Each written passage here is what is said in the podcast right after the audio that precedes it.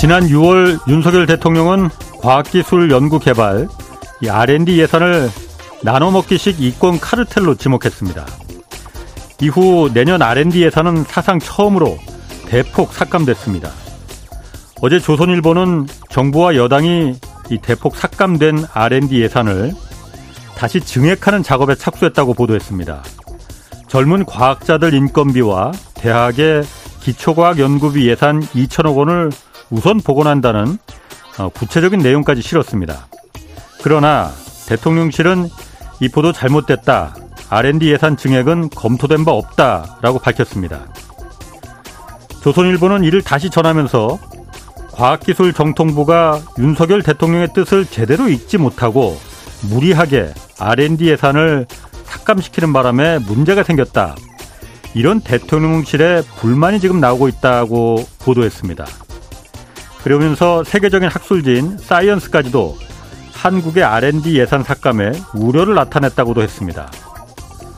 또 CBS 노컷뉴스에서는 과기정통부가 대통령의 한마디에 부랴부랴 예산을 삭감시키느라고 이 법적으로 반드시 거치게 돼 있는 국가과학기술자문회의까지도 그냥 대충 넘어갔다고 보도했습니다. 남들은 지금 4차 산업혁명이니 인공지능을 논하고 있는 때 이러고도 한국의 산업 경쟁력이 좋아지길 기대하는 건 뭐 그야말로 또 다른 한강의 기적을 바라는 거 아닐까 싶습니다. 네, 경제와 정의를 다잡는 홍반장, 저는 KBS 기자 홍사훈입니다. 홍사훈의 경제쇼 출발하겠습니다. 유튜브 오늘도 함께 갑시다.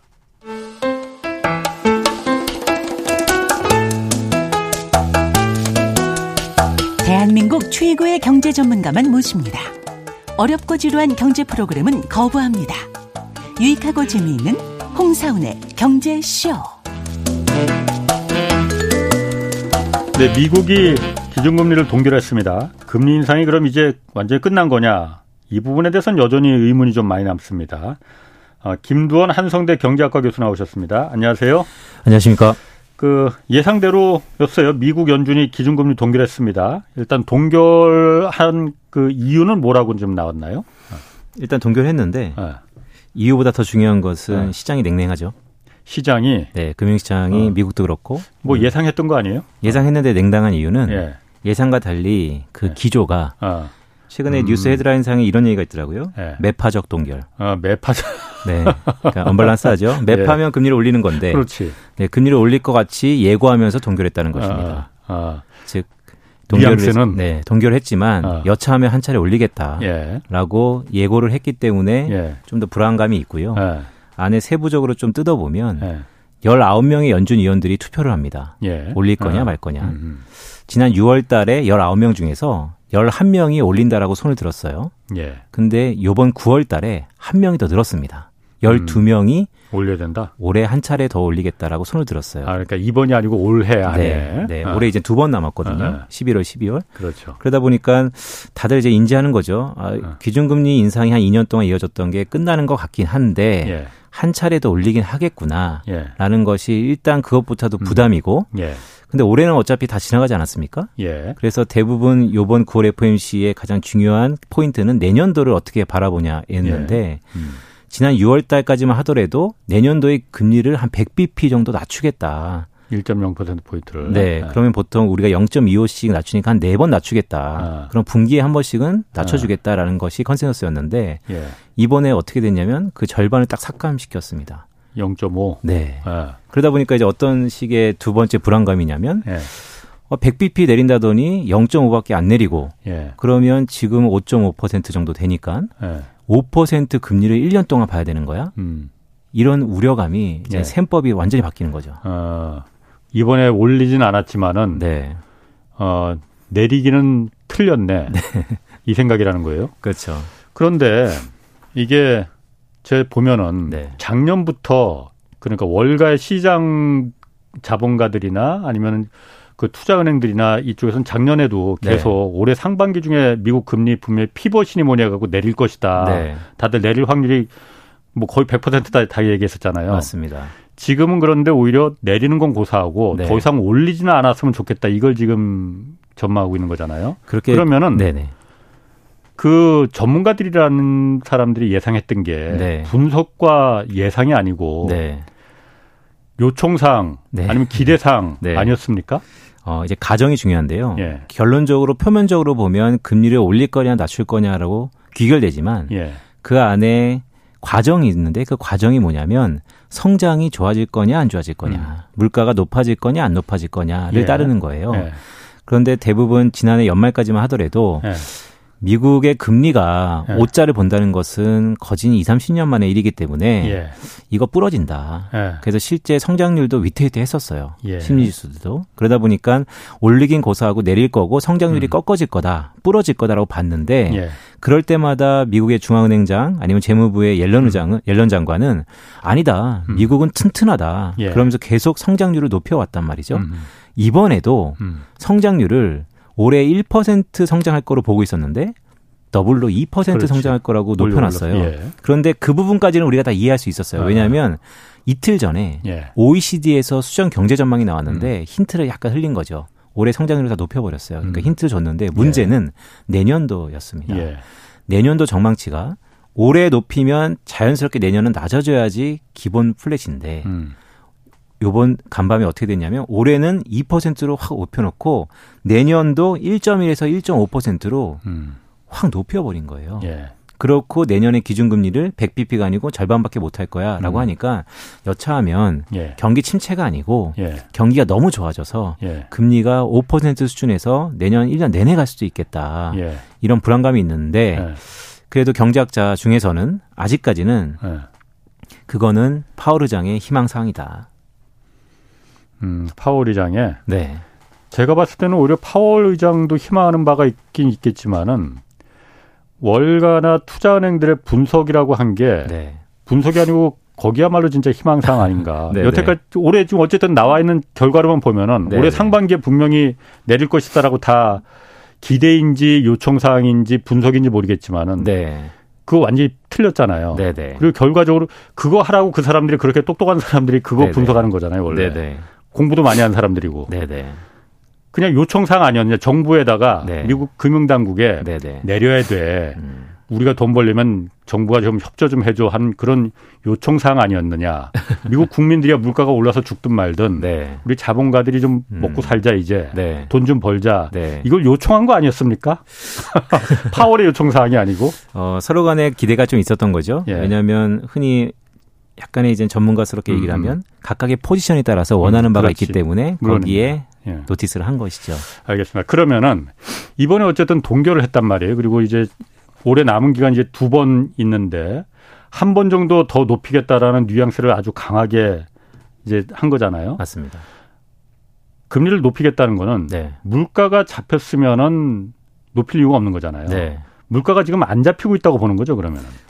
물가를 얘기하기 앞서서 예. 경기가 좋아도 예. 자연스럽게 기대감이나 인플레이션이 높아지니 예. 경기가 좋아지는 것도 금리를 올릴 요인이죠. 그렇죠. 근데 이번에 성장률을 확 높여놨잖아요. 예, 예. 그리고 내년도도 성장률을 높여놨잖아요. 그러니까 복선을 깔아놨습니다. 그러니까 경기가 좋아지니까 물가도 같이 내려가기는커녕 더 올라가겠네. 일단 그럴 가능성이 있고 예. 물가가 잡히긴 잡히는데 예. 우리가 다 알고 있는 최근에 북적북적하고 있는 유가. 예. 이 유가가 결국 어느 시차에 어느 시점에 다시 한번 이 기대 인플레이션이라고 하는 비용 상승에 대한 우려를 높일 수 있다라는 여지를 여전히 두려워하는 것이죠. 유가는 좀 이따 얘기를 하기로 하고 미국의 경기는 그러면은 네. 이렇게 5.5%면은 이게 사실 절대적으로 높은 건지 낮은 건지 이제는 사실 판단하기가 참 아주 모호합니다. 네네. 그런데 어쨌든 이 정도에도 계속 기준금리를 이렇게 올렸는데 미국의 경기는 왜 안 죽는 겁니까 도대체? 시차가 불사신인가? 불사조인가? 근데 미국 경제를 쭉 하나하나 항목을 뜯어보면 예. 분명히 약한 고리들이 하나씩 터져가는 부분이 분명히 있고요. 네. 그런데 여전히 높은 금리를 지려밟고서 더 네. 많은 효율성과 수익과 기대 수익을 담보해내는 예. 곳이 있는 것이죠. 그런데 높은 금리에도 정상적으로 돌아가는 것은 서비스에 특화된 산업들이고 예. 지금 미국의 제조업은 리쇼어링이다 그래서 바이데노믹스가 계속해서 정책적인 힘을 부여하는 것은 뭔가 약하기 때문에 힘을 계속 부여하는 것이거든요. 그렇죠. 제조업 경기는 높은 금리에 지금 힘듭니다. 예. 더구나 88년 만에 예. 미국의 빅3라고 하는 자동차의 파업까지 나타났고 설상가상이에요. 그런데 서비스업 경제는 너무나 호황입니다. 예. 그렇다 보니까 미국 경제를 100으로 봤을 때 약 한 3분의 2, 70%가 서비스업 경제란 말이죠. 소비를 바탕으로 한. 맞습니다. 그런 의미에서 어떤 한 부분에서는 미국 경제가 견고하고 그런 부분이 숫자적으로 나오곤 있지만 예. 저는 여전히 이 소득 측면에서 미국 경제가 불안하다라는 생각을 갖고 있는데 예. 그것이 우리가 흔히 일반인들이 확인할 수 있는 데이터가 있습니다. 그게 예. 뭐냐면 GDP는 많이 들어보셨잖아요. GDP는 국내 총생산을 이 지출과 생산단에서 바라본 것이고요. 예. 이 분배단에서 소득 측면에서 바라본 것이 GDI라는 겁니다. 아, 예. GDP와 GDI는 거의 시차가 뭐 한두 분기는 있지만 같이 가요. 예. GDP와 GDI는 결국 만날 수밖에 없는 상등식의 등가 법칙이거든요. 근데 미국이 지금 GDP와 GDI가 완전히 벌어져 있습니다. GDI는 지난해 연말하고 올해 1분기에 예. 전분기 대비 마이너스 2분기 연속. 우리가 2분기 연속 마이너스면 결국 기술적인 경기 침체라고까지 얘기를 하는데 예. GDI만 보면 경기 침체입니다. 근데 GDP는 오히려 뭐 3분기에 아틀란타 연준이라든지 지역 예. 연준에서는 올해 5% 이상까지 성장할 거다라고 얘기가 나오고 있어서 그래서 이제 모든 사람들이 여기에 베팅하는 거죠. 결국 둔화되고 있는 GDI가 GDP를 따라 올라갈 것이다. 괜찮다라고 보는 사람이 있고 예. 또 한편으로는 GDP가 너무나 오버 에스티메이트, 과대추정돼 있다. 이게 GDI처럼 따라져 내려올 것이다. 라고 보는 사람이 있습니다. 저는 후자입니다. 왜요? 미국의 소득 측면에서 예. GDI가 GDP보다는 예. 좀 더 피용자 보수라고 그래서 임금이 들어가 있는 데이터이거든요. 미국에서 임금이라는 것은 결국 소득이고 그 소득은 그렇지. 소비의 근원이기 때문에 예. 조금 더 미국 경제에 대해서 설명력이 있지 않을까라는 생각이 갖고 있습니다. 그게 내려갈 거라는 거예요, 그러면은? 이미 두 분기 연속 침체고요. 예. 마이너스를 보고 있고 감소하고 있고 근데 그게 시차가 있어요. GDP는 2분기께 발표됐는데 예. GDI는 아직 2분기에 발표 안 되고 있어서 예. 지금이 약간 깜깜이 소식인 거죠. 근데 어쨌든 GDP는 계속해서 고공행진, 예. 뭐 2% 성장, 5% 성장까지도 바라보고 있는데 예. GDI 소득 측면에서 똑같이 미국 경제를 바라보면 지난 분기, 이번 분기 여전히 감소, 마이너스를 보이고 있다는 건 이례적인 현상입니다. 아, 제가 그 김 교수님 앞에서 뭐 주름 잡는 건 아니고, 네. 제가 이렇게 보면은. 네네. 그 미국의 어쨌든 소비로 돌아가는 네. 그 서비스 산업을 바탕으로 한 소비로 돌아가는 경제인 거는 맞지만 거기서도 네. 지금 제조업이 네. 큰 역할은 못하더라도 네. 제조업까지도 지금은 돌아가기 시작했잖아요. 왜냐하면 네, 네. 미국이 말은 인플레이션 감축법이라고 했지만은 네. 오히려 실질적으로는 오히려 인플레를 더 부추기는 네. 전 세계 모든 그야말로 투자와 공장들이 다 미국으로 몰리고 있잖아요. 네. 반도체 법도 마찬가지고 네. 한국도 물론 지금 미국에 엄청난 금액을 좀 투자로 지금 공장 짓게다 들어왔고 공사판이고 전역이 맞습니다. 그러면은 당연히 일자리도 더 늘어날 테고 투자가 늘어나니 모든 미국의 자금이 풍부해질 테고 네. 그러면 서비스업까지도 앞으로는 네. 더 좋아질 거 아니냐 나빠지는 게 아니고 선순환 제조업까지도 그렇죠. 예. 거기서 이제 되게 중요한 게 지금. 뭐 인플레이션 리덕션 액트, 인플레이션 감축 법안, 리쇼어링, 예. 뭐 반도체 이런 특화법 이런 것들이 전부 미국으로 투자해라라는 것이잖아요. 예. 거기는 우리가 일부 확인되고 있고 uh-huh. 여러 가지 기업들의 행동이 나타나고 있습니다. 예. 그러니까 수주가 들어가고 있는 것이죠. 예. 그런데 더 중요한 건 우리가 미국의 제조업 지표들 중에서 그 부분을 보는 이유는 그래서 제조업 고용이 증가했느냐. 그게 핵심인데 예. 미국의 노동통계국에서 발표하는 제조업 고용은 줄어들고 있습니다. 그 부분이 네. 아니, 지금은 줄어들고 있지만 지금이야 네. 공장 짓고 있는 중이라서 그쵸. 줄어들고 있지만 이제 짓고 나면은 네. 늘어날 거 아니에요. 아, 근데 그게 이런 거죠. 과거에는 노동 집약적인 산업들이 많았기 때문에 자연적으로 증가하겠죠. 근데 이제는 반도체나 배터리는 그런 산업은 아니라 이거죠. AI라는 게 글쎄요. 이제는 그럴 수 있겠네. 네. 아, 역시 함부로 주름 잡으면 안 되겠다. 근데 충분히 뭐 의미 있는. 네. 그러면은 유가도 다시 한번 얘기를 할게요. 유가가 지금 오늘은 약간 좀 내리긴 했던데 앞으로 내릴 전망보다는 내려갈 전망보다는 올라갈 전망이 더 많은 것 같거든요. 네. 사우디아라비아나 러시아가 네. 미국과 우리 앞으로 착하게 지내자 이러지 않을 이런 일이 나타나지 않은 이상은 네. 내려갈 가능성이 거의 없을 것 같은데 네. 이 부분 때문에라도 금리가 네. 물가가 네네. 내려갈 가능성은 네. 지난달에도 네. 오히려 다시 올라갔잖아요. 올라가기 네. 시작했잖아요. 네네. 소비자 물가도 올라가고 생산자 네. 물가도 다시 올라가기 시작했어요. 네. 이거는 다음 때로도 그렇고 앞으로도 계속 더 올라가는 거 아닌가. 네. 과거에도 우리 그런 경험이 있습니다. 1970년대, 80년대. 네. 그 상황을 미국 연방준비제도도 매우 우려하는 거 아닙니까? 우려는 하는데 예. 매우가 좀 온도차가 있을 것 같습니다. 매우는 아니고 네, 왜냐하면 물가는 흔히 두 가지가 있어요. 예. 국제유가나 농산물에 영향을 받는 헤드라인 소비자 물가, 흔히 헤드라인 CPI라 그러고 이 유가나 농산물은 워낙 변수도 많고 변동성이 많으니까 그거를 뺀 코어 CPI, 코어 PCE가 있죠. 근원 물가지수라는 네, 핵심 거. 물가. 예. 연준은 핵심 물가를 주목합니다. 아하. 그거 뺀. 네. 예. 그렇기 때문에 물론 유가를 안 보는 건 아닙니다. 예. 하지만 정책의 핵심 물가를 주목한다라고 지난 전망 때부터 예. 회의 때부터 계속해서 파월 의장이 얘기하고 있는 거고 또한 유가는 예. 헤드라인 CPI의 상승을 도모하지만 예. 핵심 물가지수에 영향을 미치는 것은 헤드라인보다는 좀 덜하다. 예. 네, 그런 게 있기 때문에 예. 물론 유가가 오르는 게 뭐 물가를 아예 뭐 낮춘다거나 그런 요인은 아니지만 미국의 중앙은행이 예. 우리가 생각하는 것보다 매우 그것을 심도 있게 다뤄봐서 정책을 바꿀 정도의 스탠스는 지금은 아니라고 그들이 얘기를 하고 있습니다. 1970년대 네네. 그때 인플레가 막 그때 이제 굉장히 심했다가 지금 다시 40년 만에 지금 살아난 거잖아요. 네. 그때도 네. 그 인플레가 일어난 근본적인 원인은 네. 중동에서 전쟁이 터져서 오일 네. 쇼크 때문에 발생한 거잖아요. 두 번의 오일 쇼크가 있었죠. 네. 네. 그런데 아무리 미국 연방준비제도가 이거 오늘 내가 너무 주름 잡는 거 아닌지 모르겠는데 제 말이 틀린 거 있으면 틀렸다고 말씀해 주셔야 돼요. 알겠습니다. 네. 그냥 저는 그냥 주소들은 네, 네. 피상적인 지식이기 때문에 네, 네. 미국 연방준비제도가 지금 석유값 올라가는 거 네. 그거 별로 신경 안 써도 될 것 같아. 이게 핵심 물가는 이 석유나 곡물가를 제외한 다른 물가는 지금 안정되고 있기 때문에 이렇게 금리를 건드려서까지 금리를 더 올리거나 뭐 이렇게까지 해서 잡을 필요는 없을 것 같아. 네. 라고 하기에는 네, 네. 과거 우리 1970년대 그 경험도 있고 네. 또 석유가 안 들어가는 게 어디 있으면 아무리 석유가 과거의 에너지를 하더라도 네. 석유가 에너지로만 쓰이는 건 아니잖아요. 맞습니다. 하다못해 모든 플라스틱부터 해서 우리 생활의 모든 게 다 석유잖아요. 맞습니다. 이거 가격이 정말 지금 계속 올라가고 있는데 네. 이걸 갖다 그냥 무시하고 지나간다는 건 제가 좀 잘 이해가 안 가는데. 네. 일단은 중앙은행이 이런 얘기를 하죠. 네. 여러 가지 이제 워킹 페이퍼 관련된 연구 보고서에서 WTI 그러니까 국제 유가가 네. 배럴당 100불을 넘으면 네. 1년간 미국의 소비자 물가 상승률에 예. 0.9%포인트 상승 효과가 있습니다. 예. 그러니까 한 1% 연간으로 높이는 효과가 있어요. 예. 생각보다 크진 않습니다.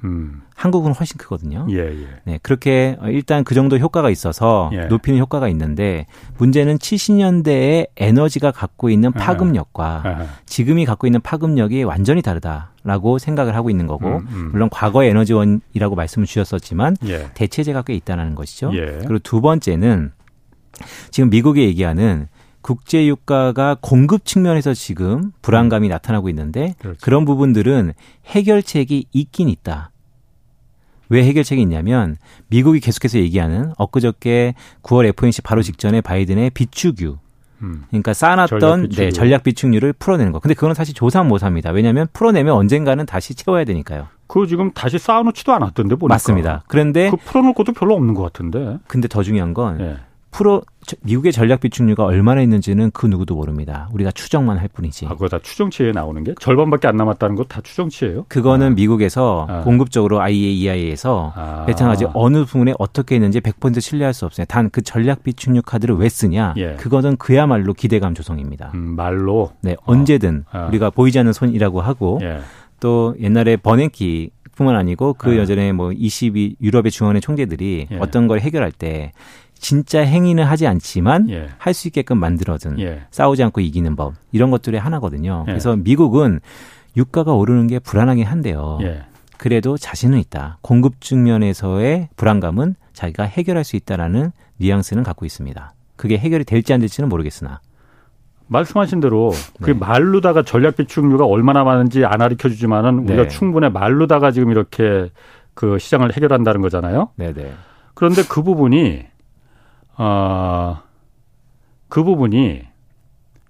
저만 해도 지금 말했지만은 네. 사람들의 심리는 어떻게 받아들이냐면은 네. 지금 그 이재명 민주당 대표 체포 동의안이 개표를 방금 시작했다고 합니다. 곧 발표하는 뉴스 속보로 계속 알려드리겠습니다. 어떻게 받아들이냐면은 네. 저도 말했잖아요. 네. 야 미국 전략 비축률도 그거 거의 다 없대. 네. 미국 유가를 갖다가 이게 핵심 물가로 해서 언제 이 그 제껴 놓는 거는 네.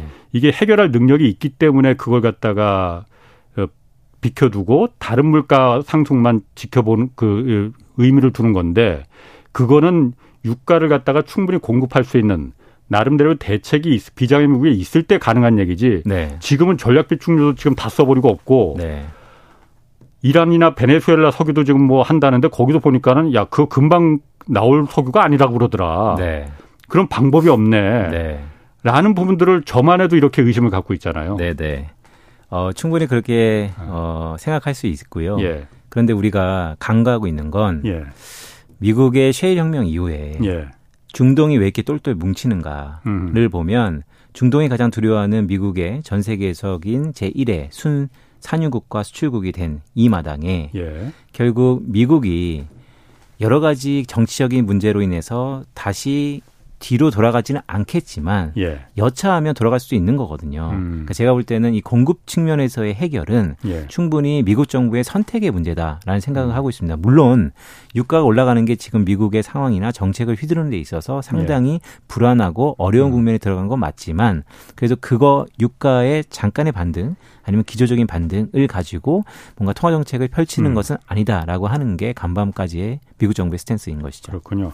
그럼 또 하나. 그 간밤에 이제 그 기준금리가 이제 동결되면서 시장은 냉랭하다고 이제 하셨지만 또 하나 뉴스라기보다 크게 변한 게 네.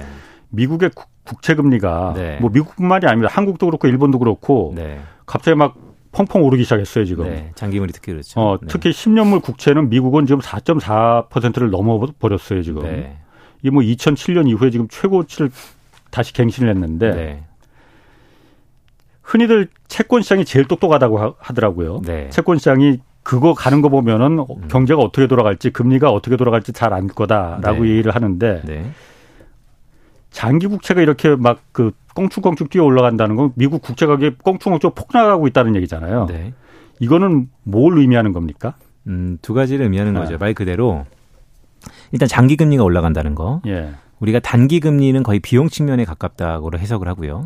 장기 금리는 비용 플러스 프리미엄이라 그러는 여러 가지 기대감이 예. 기업으로 하여금 매출과 투자와 기대와 여러 가지가 다 짬뽕된 예. 것입니다. 예. 따라서 장기 금리는 흔히 예. 비용 플러스 성장에 대한 기대감이 나와 있는 금리다라고 우리가 해석을 하는데 예.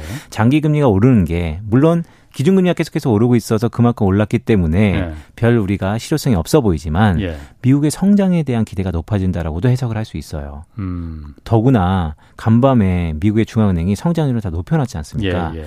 지금 금융시장이 휘둘리는 것은 금리가 너무 높은데 성장이 정말 미국 정부의 중앙은행의 의중대로 저렇게 견고하게 갈까?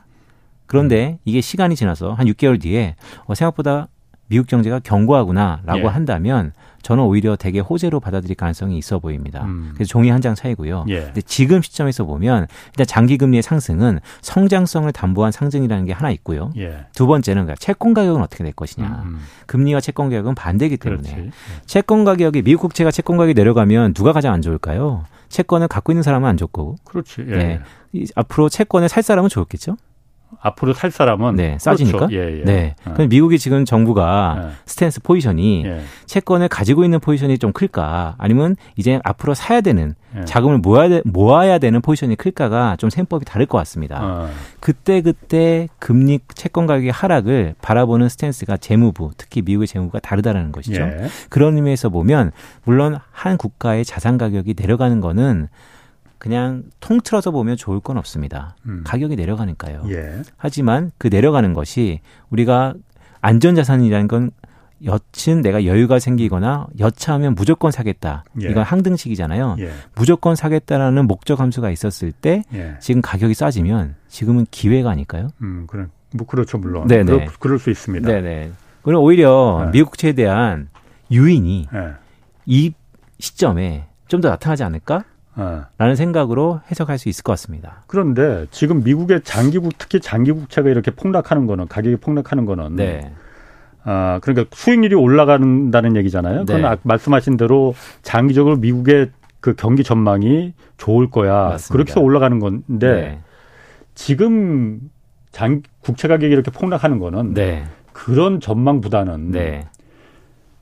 국채를 팔 데가 없으니까 지금 폭락하는 거 아니냐. 그리고 왜냐하면 시중에 미국 내에도 네네. 현금성 자산은 굉장히 많잖아요. MMF 엄청 많죠. 그러니까 MMF 네. 단기 그 현금성 자산 시장도 돈은 많은데 네. 이렇게 국채 가격이 폭락했는데도 안 사잖아요. 네. 안 사는 거는 네. 저 더 떨어질 것 같아. 왜 더 떨어지겠느냐. 네. 중국도 안 사고 일본도 네. 안 사고 네. 한국도 네. 물론 안 사고 네. 미국 내에서 연준이라도 사줬었는데 연준도 이제 살 여력이 없다. 네. 이 전망 때문에 네. 안 사서 폭락하는 거잖아요. 네네. 그런데 이게 앞으로는 네네. 어디가 사줄 때가 나오겠느냐. 네. 나오겠습니까 이게? 두 가지죠. 하나는 국채를 발행하는 이유는 재무부가 뭔가 돈이 필요해서입니다. 예. 그런데 올해 필요한 돈의 일부 70% 이상을 이미 채워놨기 때문에 그렇죠. 그런 네. 걱정은 지난 분기하고는 이번 분기가 좀 다른 것 같아요. 만약에 지난 분기면 기자님이 말씀하신 것처럼 꽤 위험해 보였었습니다. 예. 돈도 아직 모으지 못했는데 예. 가격까지 폭락하고 낮은 가격에도 들어오는 입찰가 유인이 적었으니까요. 예. 그런데 한 분기가 지나고 보니 생각보다 그래도 한숨은 돌렸다라는 측면에서 재무부 네. 충분한 실탄을 그러니까 현금을 네. 국채 팔아서 네. 현금을 확보해 놓은 상태입니까? 그러면? 그렇죠. 근데 그 국채가 결국 MMF라는 단기 현금성 자금이 네. 그대로 옮겨졌습니다. 네. 한 3천억에서 6천억 정도가 예. 빠져나가고 그대로 곳간에 채워진 걸로 데이터상이 나오거든요. 예. 그러니까 결국 그 돈이 제로섬인데 예. 이쪽에서 여기로 옮겨졌는데 예. 금리의 차이에서 옮겨졌다. 예. 그래서 결론적으로 말씀드리면 국채 가격이 계속해서 폭락하는 것은 위험한 시그널이나 예. 지금 국면에서의 하락은 예. 지난 분기 재무부가 돈을 못 구해서 아니면 너무나 미국채를 아무도 살 수 없어서와의 해석하고는 조금 다른 측면이 있다. 지난 분기에 그런데 오히려 장기국채는 네. 4% 아래에서 굉장히 안정적이지 않았었어요? 그렇게 사줬으니까요. 아, 누가 사줬으니까? 네. 그래서 그게 채워지지 않았습니까? 예. 네. 그럼 지금 이렇게 제가 왜 미국 국채가 이렇게 폭락하는 걸 뭐 제가 걱정할 건 아니지만은 영국이 한번 망했잖아요. 그래서 작년에 네. 그 트러스 총리가 그때 이제 그 잘못된 정책을 해갖고 네. 영국 국채 가격이 폭락하면서 네. 정권이 이제 뒤바뀌어 버린 거잖아요. 네네. 그러니까 미국도 이렇게 국채 가격 폭락하는 걸 미국의 가장 핵심이 이게 달러고 달러는 곧 미국 국채인데 네. 이게 이렇게 망가지는 걸 그냥 놔둬도 되는 건가 미국이? 좀 더 시계를 좀 길게 보면. 예. 미국이 패권을 유지하는 것이 과거처럼 물건을 잘 팔아서 예. 우리 기업으로 따지면 비용 대비 편익, 수익이 나서 그것을 온전히 패권을 가져갔던 시스템이었으면 문제가 있을 건데요. 예. 이미 2000년대 들어오면서 적자 지정을 크게 피면서 만성적인 적자에도 불구하고 패권을 금융 쪽 사이드에서 예. 빚을 전가하면서 그 패권을 유지하고 있는 이 편국에는 불안감은 여전히 있지만 그것 때문에 미국이 망한다라고 생각하기에는 약간의 어폐가 좀 있지 않을까라는 생각을 갖고 있습니다. 그렇군요. 알겠습니다. 그러면은 지금 그 다시 기준금리 얘기로 돌아서 이 5.5%잖아요. 네. 올해 올해 안에 한 번 더 올릴 가능성 높다 뭐 이 얘기도 네. 하셨는데 기준금리 5.5%면 사실 이게 과거보다는 굉장히 높은 숫자죠. 그러니까 절대적인 숫자는. 그렇죠. 코로나 전에 비해서는. 미국 경제는 네. 이런 고금리를 네. 당분간 내릴 것 같지 않은데 네. 이런 고금리를 충분히 지금 견딜 만한 체력인지 네. 일단 미국은 네. 어떻습니까? 일단 시장이 바라보는 거와 네. 그러니까 월가에서 바라보는 거와 행정부가 바라보는 게 여전히 동상이몽입니다. 행정부는 자신 있다라고 성장률을 높여버렸고 예. 월가는 되겠어라고 하는데 예. 제 개인적인 생각을 말씀드리면 예. 결국 금리가 높아져서 경제가 부러진다는 논리는 예. 금리가 높으면 그만큼 유동성 측면에서 예. 돌아다니는 시중의 유동성이 중앙은행이나 어디로 흡수됐기 때문에 시중의 유동성이 없다. 그래서 윤활유가 적다라고도 볼 수 있거든요. 근데 지금 미국은 유동성이 참 많아요. 여전히. 그래서 말씀드렸던 것처럼 미국의 행정부의 편을 드는 건 아니지만 생각보다 이런 높은 금리에도 부담은 있겠지만 워낙 많은 유동성이 많은 것을 버퍼로 안고 가게 하는구나라는 생각을 갖고 있습니다. 그러니까 견딜 수 있다는 얘기죠. 그러니까.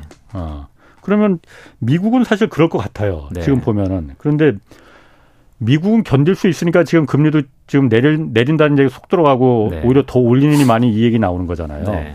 다른 나라들이 문제잖아요. 아, 그렇죠. 왜냐하면 미국 금리, 기준금리 내리길 지금 학수고대하는 나라들이 많습니다. 한국도 그 중에 하나고. 그 중에 하나죠. 그런데 당분간 지금 이거 요원한 거잖아요. 우리나라는 지금 그러면은, 우리나라가 일단 우리부터 좀 볼게요. 미국이 이렇게 기준금리를 계속 지금 그 내리지 않고 이 상태를 내년까지도 상당 부분 고금리 상태로 간다면은 우리 경제는 이게 어떤 그 영향으로 돌아올지. 물론 좋은 영향은 아닐 것 같은데. 어떻습니까? 일단 희망고문에 들어갔고요. 희망고문? 왜 희망고문이 들어갔냐면 이미 한국은행은 운신의 폭이 상당히 제한적입니다. 내년 4월에 빅 이벤트를 앞두고 부동산 총선. 경기, 총선과 부동산 경기를 감안해서 지금 이미 올렸으면 이미 올렸어야 되고 이미 뭔가 바뀌었어야 되는데 골든타임을 놓친 감이 있어요. 그러니까 기준금리를 올렸어야 된다 이거예요? 맞습니다. 그런데 부동산 경기 아니면 현재 불안한 경기 여차여차 여러 가지 이유에서 지금 수준을 고수하면서도 역시 한국은행도 매파적 동결을 하고 있습니다. 동결하지만 언제든 여차하면 올릴 수 있다. 그러면서 미국을 바라보고 있는 것이죠. 그런데 미국이 간밤에 내년도 100bp 낮춰주는 걸 절반밖에 안 낮추니까 이제 한국은행도 고민이 많아질 겁니다. 그런데 왜 제가 희망 고민이라고 얘기했냐면 그럼에도 불구하고 미국이 어쨌든 3개월만 지나면 마지막으로 금리를 올릴 것 같고 또 3개월, 6개월만 지나면 어쨌든 내릴 것 같으니 우리에게 주어진 시간은 러프하게 9개월입니다. 그 9개월 동안만 잘 버텨야 되는데 내년 4월까지는 여차저차 지난다고 치고 그러면 내년 4월 이후부터 9월까지의 그 기간이 가장 중요할 것 같습니다. 일각에서는 한국의 시장금리는 오른다. 이미 기준금리보다 훨씬 더 높은 금리를 형성하고 있는 것이 내년 4월 이후에는 올릴 거다. 어쩔 수 없다. 시장금리? 시장금리 지금도 올라가고 있잖아요. 그렇죠. 그거는 이제 기준금리가 올릴 거라는 것을 많이 반영하고 하는 거죠. 내년 4월까지만 정부에서 한국은행에서 꾹 막고 있는 거지 그 위에는 올릴 거다라고 하는 것이고 그런데 한국은행은 계속해서 희망고민이라고 얘기하는 것이 여차하면 미국이 내년에 6월이나 아니면 하반기 9월이나 인하를 시작하면 잘 버텨왔던 것이 또 잘 적시성 있게 타이밍이 맞을 것 같기도 해요. 지금 그걸 지금 바라고 있는 거죠. 맞습니다. 그래서 이미 한국은행 운신의 폭과 골든타임을 지났기 때문에 내년 4월까지 운신의 폭이 없다는 측면에서 보면 한국은행은 지금 수준에서 크게 뭐가 옮기기 힘들 것 같다. 근데 문제는 우리가 기준금리가 왜 중요합니까? 모든 것의 기준이 돼서 영향력이 있기 때문에 기준금리인데 최근에 한국의 채권시장을 보면 기준금리의 실효성이 과연 있는가? 의문이 들 정도로 그것이 문제인 것이죠. 그러니까 지금 말씀 잘하셨어. 어쨌든 한국에서 시장금리 채권을 기준으로 한 시장금리는 기준금리하고 지금 따로 놀고 있잖아요. 따로보다는 이제 좀 높은 수준에서 어느 레벨에서 놀고 있는 것이죠. 그게 그러니까 정부가 그 부분을 좀 통제한 면도 있잖아요. 뭐 통제가 좀 들어갔다고 봐야겠죠. 그럼 그때 통제가 들어간 게 통제가 들어갔습니다. 대통령이 이제 상생금융 얘기하고 그다음에 금융감독원장이 이제 전국에 그 시중은행들 투어하면서 갈 때마다 이제 한 번씩 선물로 다 금리 그 대출 금리 내렸으니까. 근데 그게 결국은 지금은 다시 다 언제까지 갈 수는 없었겠죠. 다시 다 올라갔잖아요. 복구됐죠. 다시 한번 그렇게 하면 안 됩니까 그러면은? 글쎄요. 그 정책이 효과적이었냐? 제가 그걸 바라는 건 아니고. 근데 그 정책이 효과적이었냐를 우리가 봐야겠죠. 효과가 있다면 반복해도 무방하죠. 어떻게 하면 계속해서 해야겠죠. 근데 그 얼마나 효과가 있었냐. 말씀드렸던 것처럼 결국 다시 올렸지 않습니까? 더구나 그 사이에 결국 가계부채만 엄청 늘었지 않습니까? 그렇죠. 그러면 결국 이게 조사모사와 비슷한 현상이 되고 있어서 반복될 수는 있겠지만 그게 실효성이 있었냐에 대해서는 약간의 의문이 있죠. 그러니까 그때 그 당시에 예를 들어서 그런 뭐 물론 꼭 그 시장금리를 갖다가 정부가 통제해서 은행들 손목을 비틀어서 내리게 했기 때문에 가계부채가 늘었다. 그게 직접적인 건 아니지만 다른 여러 가지 그 정책적인 면도 있습니다. 네. 뭐 부동산 규제 맞습니다. 해책이나 대출 규제 그 완화해 준 것도 큰 몫을 했지만은 어쨌든 그 당시 정부가 그러면은 그 확고하게 야 가계부채 더 늘어나는 건 이제 곤란하다, 안 된다라고 확고한 뭔가를 정책을 보여줬으면은 이 정도까지 가계부채가 더 늘어나진 않았을 거 아니냐. 아 근데 그거는 저 개인적으로 좀 말씀드리면 이번에 가계부채가 왜 늘어났냐라고 보면 이번에 빚을 못 늘리면 못 늘릴 것 같다라는 어떻게 보면 대배 포머가 작용했습니다. 일반인들이. 네. 예. 왜냐하면 과거에는 빚은 언제든 낼 수 있었어요. 그런데 이번 정부 스탠스와 고금리 시대에 빚은 이제 아무나 낼 수는 있는 건 아닙니다. 더구나 규제가 들어가고 있습니다. 그런데 한시적으로 일부 특정한 지역과 어떤 채널에서 빚을 늘게끔 해줬잖아요. 그렇죠. 그럼 이때 특례보금자리론 대표적입니다. 이때 빚을 못 내면 영원히 못 낼 것 같다는 두려움이 작용했다는 거죠. 이거는 정책이 기대감을 오히려 잘못 컨트롤했다라고 결과적으로 나오는 것이죠. 그래서 저는 이 부분이 금리하고는 좀 상관없이 대출의 움직였지 않나라고 보고 있습니다. 그러니까 지금 그 특례보금자리론을 지금 얘기하시는 거잖아요. 그 부분에 대해서 정책금융을 동원해서 굉장히 싼 이율로다가 정부가 해줄 테니까 이때 집 사고 싶은 사람은 이때 집 사라. 라고 해서 그게 어쨌든 집값을 물론 방어해 주는 데 성공했어요. 방어하는 데 성공했죠. 그게 맞느냐 이거죠. 왜냐하면 정부가 할 일은 청년들이 물론 정부 지금도 그러니까 금융당국이나 기재부에서는 그 얘기합니다. 특례보금자리는 있었기 때문에 청년들이 또 서민들이 집 사는 데 큰 도움을 줬다라고 얘기를 하는 거거든요. 20억짜리 집이 10억으로 내려가서 청년들도 자기 소득으로만 충분히 집을 살 수 있게끔 만들어주는 정책을 만들어주는 게 국가가 할 일인지 아니면 20억짜리 집이 그냥 떨어지지 않게끔 해서 대신 빚을 우리가 더 낼 수 있게 해줄게. 그래서 빚을 더 내줄 수 있게 해줘서 20억짜리 집을 사줄 수 있게 만들어주는 게 맞는 국가의 정책인지 지금 국가는 우리 정부는 후자를 택했지 않습니까? 이게 맞는 거냐 이거죠. 일단 당위성을 떠나서 이런 말씀 좀 드리고 싶습니다. 자산 가격을 하락시키는 것은 상당히 위험한 결정이긴 해요. 근데 인위적으로 뭐 한다는 것도 또 위험한 결정이긴 합니다. 근데 코로나 때 미국이 어떻게 경기를 회복시켰냐고 보면 정부가 직접 호주머니에 돈을 끌어냈잖아요. 그래서 그런 부분들을 보면 정부가 그 어떤 정부도 가격이 내려가는 것을 그냥 방치하지 못했을 거다라는 생각은 개인적으로 좀 갖고 있습니다. 지금 뉴스 속보가 나왔습니다. 이재명 민주당 대표에 대해서 체포동의안 가결됐습니다. 찬성 149표. 반대 136표, 기권 6표, 무효 4표입니다. 자, 그러면은 그 미국이 기준금리를 좀 내려주길 올해 이제 내려줄 거로 다 기대했던 나라가 우리나라만이 아니고 일본도 그랬을 것 같습니다. 일본이 오히려 더 절실했을라나? 뭐 하여튼 일본도 그런데 지금 통화 정책을 좀 바꾸려고 하고 있잖아요. 맞습니다. 왜냐하면 미국이 안 내려줄 것 같거든 지금. 일본은 어쨌든 지금 기준금리 자체가 마이너스잖아요. 맞습니다. 이 정책을 올해 안에 지금 이게 그 돌릴 거다라고 일본 중앙은행 총재도 얘기를 했어요. 일본은 어떻게 보십니까? 이 정말 완화에서 긴축으로 넘어갈 건지. 넘어갈 겁니다. 근데 시기가 문제입니다. 일본은 자꾸미 총리가 과거 아베 이후에 상당히 자신감이 있는 발언들을 하고 있죠. 꼭 아베가 10년 전에 그랬으니까. 왜냐하면 인플레이션이 높고요. 주가부터 북적북적 뭔가 다시 한번 변동성이 시작됐다라는 거. 정체된 일본 경제에 뭔가 요동치기 시작했다는 것이 이제는 그 20년, 30년 동안 이어졌던 이 완화적인 스탠스를 정상화 돌릴 타이밍이 왔다라고 간간히 발언을 하고 있습니다. 그래서 실제 정상으로 돌아갈 것 같습니다. 근데 문제는 그게 올해 될지 내년에 될지 그 시기적인 부분들도 약간의 전술 전략적인 차이가 있겠지만 그냥 한 발짝 뒤에서 말씀드리면 정상화의 버튼이 아니 전환이 시작됐다. 언제 할지 그 버튼만 누를 바로 직전의 단계다라고 보고 있습니다. 그럼 일본은 지금 10년 넘게 이렇게 초완화 정책을 마이너스 금리 정책을 택했었는데 지금 와서 이걸 왜 다시 돌리려고 하는 겁니까? 두 가지죠. 마이너스 금리 정책을 썼던 이유가 우리가 흔히 아베노믹스라 그래서 일본 경제를 다시 한번 되살아보자. 잃어버린 20, 30년을 타개해보자라는 것이었는데 공교롭게도 내부적인 요인일지 외부적인 요인일지 일본 경제가 살아나고 있다라고 하는 것이 경제가 살아나면 굳이 마이너스 금리를 돈을 줘서까지도 국채를 팔아들고 자금을 가져오는 것 대신에 물론 일본 내부에서 국채가 대부분 소화되지만 이제는 정상화로 시장 논리로 들어간다라는 것이 당연한 수순이다라고 할 수 있겠죠. 또 한 가지는? 네.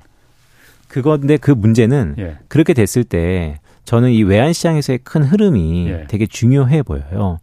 왜냐하면 우리가 10년 동안 한 1년, 2년 마이너스 금리가 아니고 꽤 오랜 기간 마이너스 금리가 한다는 것은 그냥 어느 순간 당연히 상수가 이제 변수가 아니고 상수가 된 거잖아요. 그러니까 엔캐리. 네, 엔캐리의 이 수많은 자금들이 고민이 많아지는 거죠. 해외에 있는 그러니까 일본 자금들이. 그것도 그렇고 계속해서 롤오버 아니고 단기적으로 나오는 이 엔캐리 자금들. 더구나 지금 엔화 엄청 싸지 않습니까? 계속해서 엔캐리의 유인이 높습니다. 일본은 엔화를 빌려서 어디든 투자해도 마이너스니까 무조건 남는 거죠.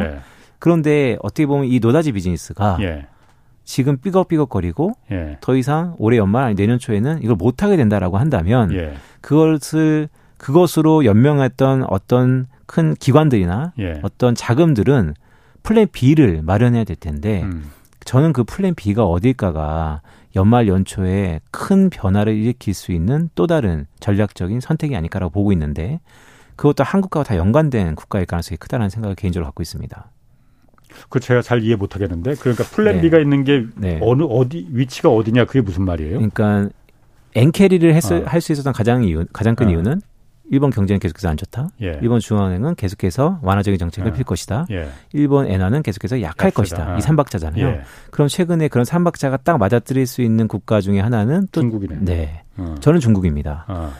인민은행이 계속해서 완화적인 정책을 핀다라고 밑빠진 독이지만 계속해서 유동성을 풀고 있고 중국의 경제는 일본처럼은 아니지만 이제는 중진국 함정이라 그래서 성장률은 둔화될 수밖에 없고 더구나 거기에 결과선상에서 지금 위안화는 달러 대비 7이라는 것이 이제 노말이 됐고 그러면 엔캐리가 처음에 자리 잡으려고 했던 그 삼박자 요인이 중국한테 똑같이 나타나는 거 아닌가.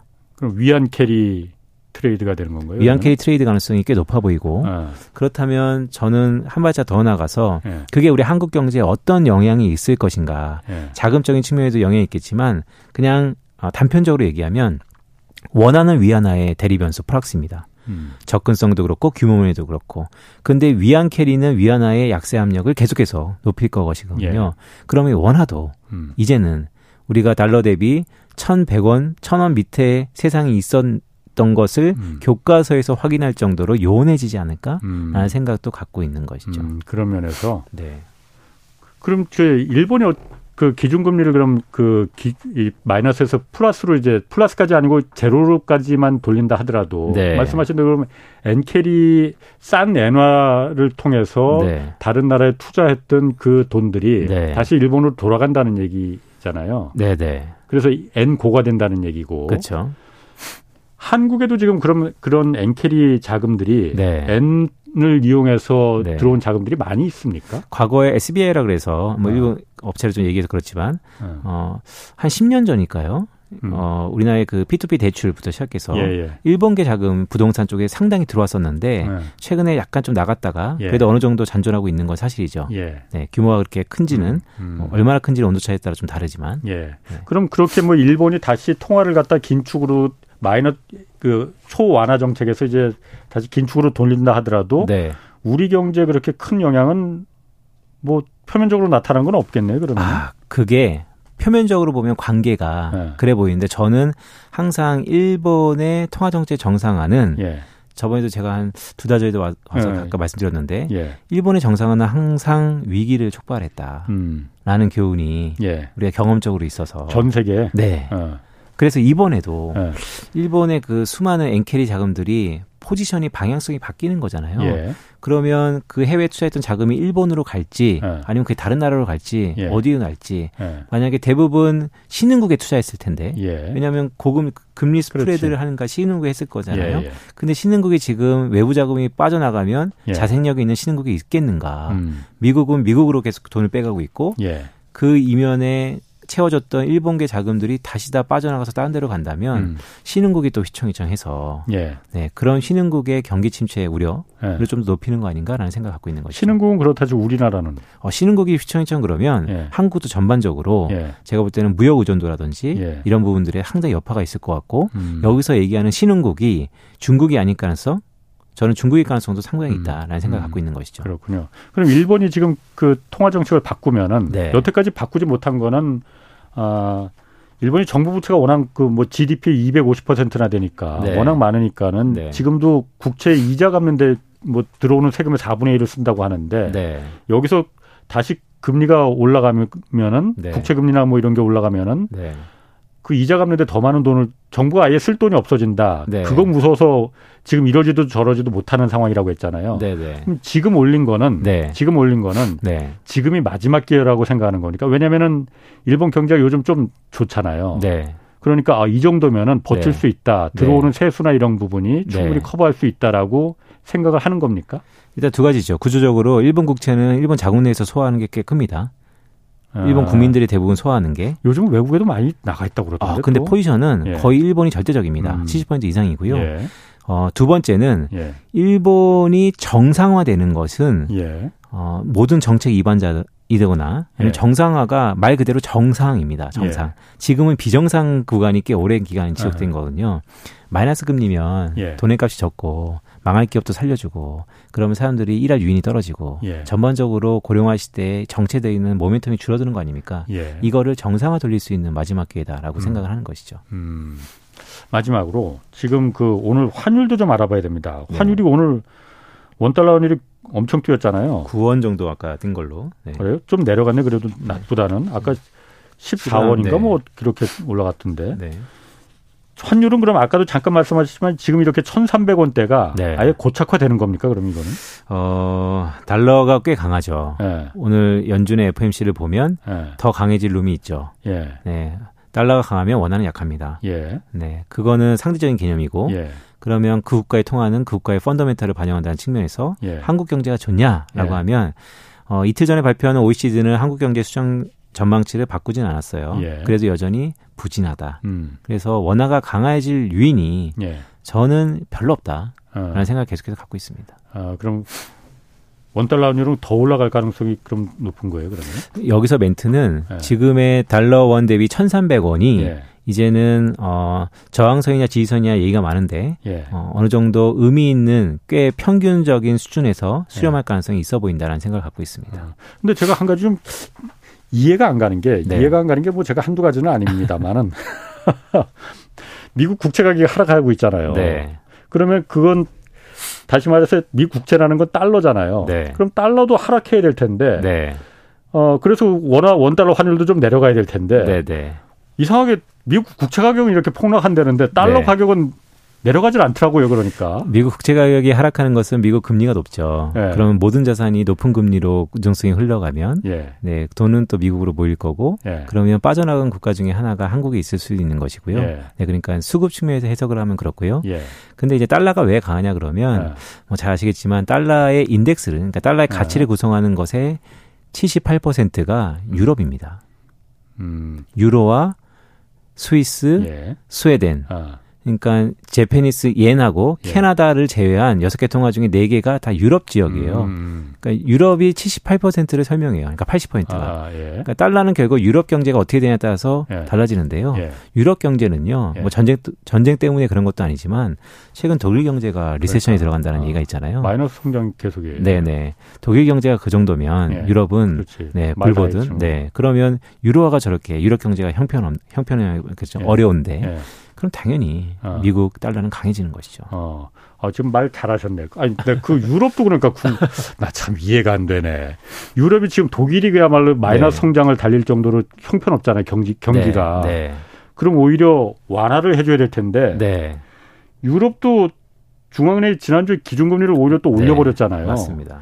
이거는 어떻게 해석을 해야 됩니까? 그냥 너 죽고 나 죽고인가 그러면은? 일단 유럽은 에너지에 대한 불안감이 워낙 큽니다. 예. 유럽은 태생적으로 에너지 자급 의존도가 미국하고는 다릅니다. 예. 미국은 혁명이 일어나서 100% 자급도가 됐지만 예. 유럽은 천연가스 같은 경우 예. 아니 국제유가 같은 경우서는 지금 싸우고 있는 국가로 싸움을 벌이고 있는 국가부터 수입을 해야 되는데 그게 유연하지 않죠. 인플레이션에 대한 우려. 또 유럽은 그 수많은 국가들의 역사를 보면 인플레이션이 오히려 지금 미국의 파월장보다 반드시 잡아야 되는 거. 제1 목표인 것이죠. 경기는 마이너스로 곤두박질 쳐도 일단 물가가 우선이다라고 유럽은 판단했다 이거군요. 네. 알겠습니다. 김두원 한성대 경제학과 교수였습니다. 고맙습니다. 고맙습니다. 오늘 아주 재밌었습니다. 고맙습니다. 네, 지금까지 경제와 정의를 다잡는 홍반장, 홍사원의 경제쇼였습니다.